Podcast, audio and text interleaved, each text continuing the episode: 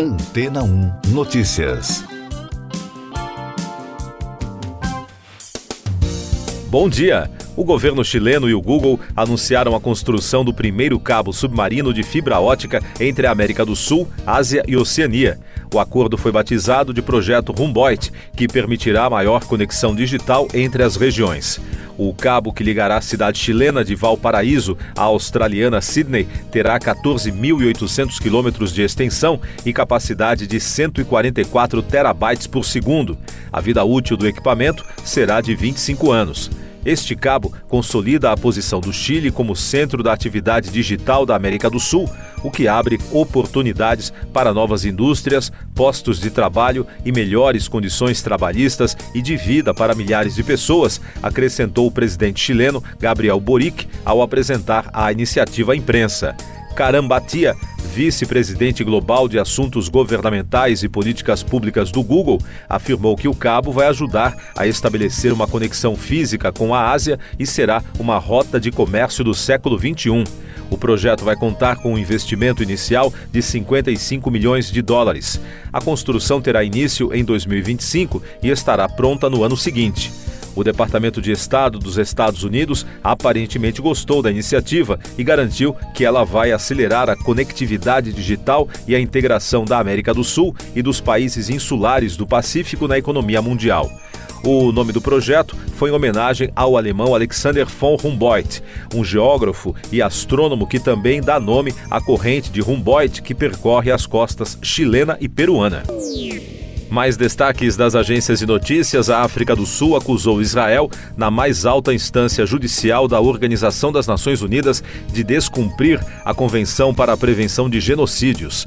De acordo com os representantes africanos, nem mesmo o massacre do Hamas de 7 de outubro justifica o alcance da campanha militar israelense em Gaza.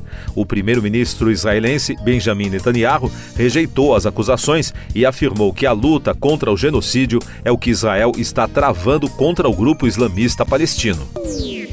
O brasileiro Tiago Alan Freitas, que havia sido sequestrado no Equador, foi libertado pela polícia local.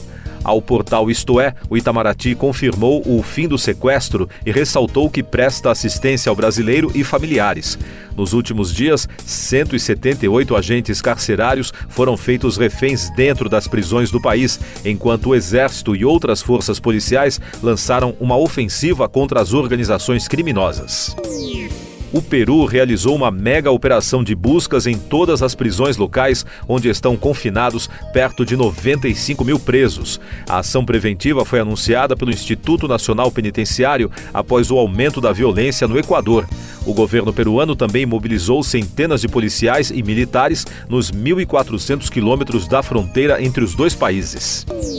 A equipe jurídica de Donald Trump apresentou na quinta-feira os argumentos finais no julgamento por fraude fiscal em Nova York. Na quarta, o juiz negou ao ex-presidente republicano a permissão para que subisse no palanque para se defender, após a ausência de um acordo para que os argumentos se limitassem ao caso e não se tornasse uma manifestação política. Destaques de Economia e Negócios: o Instituto Brasileiro de Geografia e Estatística, o IBGE, informou que o Índice Nacional de Preços ao Consumidor Amplo fechou dezembro com alta de 0,56%. Com esse resultado, a inflação do ano no Brasil terminou com alta acumulada de 4,62% dentro da meta determinada pelo Conselho Monetário Nacional. Já na Argentina, a inflação no país vizinho fechou 2023 em 211,4%. 4%, maior nível em 33 anos. Eu sou João Carlos Santana e você está ouvindo o podcast Antena 1 Notícias, agora com os destaques das rádios pelo mundo, começando com informações da americana Fox News. O astro da música country, Jason Jelly Roll Dafford, pediu ao Congresso dos Estados Unidos para tomar medidas para conter a oferta e a demanda de fentanil no país. O músico participou presencialmente perante o Comitê Bancário do Senado durante uma audiência sobre dependência química. A participação de Dafford, indicado ao Grammy e vencedor do prêmio de Novo Artista do Ano no Country Music Awards em novembro, teve forte repercussão na mídia americana. Ainda dos Estados Unidos e Nova York, da ABC News Radio. Um petroleiro da Empire Navigation foi apreendido pela Marinha iraniana entre o Irã e Oman na quinta-feira, segundo a mídia estatal. A empresa disse que sua principal preocupação era a tripulação de 19 membros, composta por 18 filipinos e um cidadão grego. O porta-voz do Departamento de Estado, Vedam Patel, exigiu que o Irã libere imediatamente a embarcação. Outro destaque da mídia americana: os Estados Unidos e os aliados atingiram alvos Houthis no Iêmen, disseram as autoridades locais, numa expansão da guerra no Oriente Médio que muitos tentaram evitar, destacou o The New York Times. Os ataques liderados pelos americanos ocorreram em resposta a mais de duas dúzias de ataques de drones e mísseis Houthis contra navios comerciais no Mar Vermelho desde novembro. E da Ultimate Classic Rock, Selena Gomes foi escalada para interpretar Linda Ronstadt em um filme biográfico que está atualmente em pré-produção e será produzido pelo empresário de Ronstadt, John Boylan. Não foram revelados mais detalhes sobre a data de lançamento da produção. A cantora americana de 77 anos anunciou a sua aposentadoria em 2011.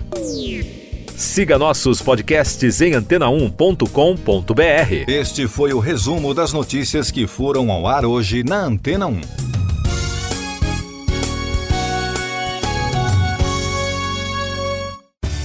Depois de tanto conteúdo legal, que tal se hidratar com água rocha branca? O consumo regular de água durante o dia traz benefícios para a saúde, como, por exemplo, manter a pele bonita e hidratada. Rocha Branca, da fonte direto para sua casa. Depois de tanto conteúdo legal, que tal se hidratar com água rocha branca? O consumo regular de água durante o dia traz benefícios para a saúde, como, por exemplo, manter a pele bonita e hidratada. Rocha Branca, da fonte direto para sua casa.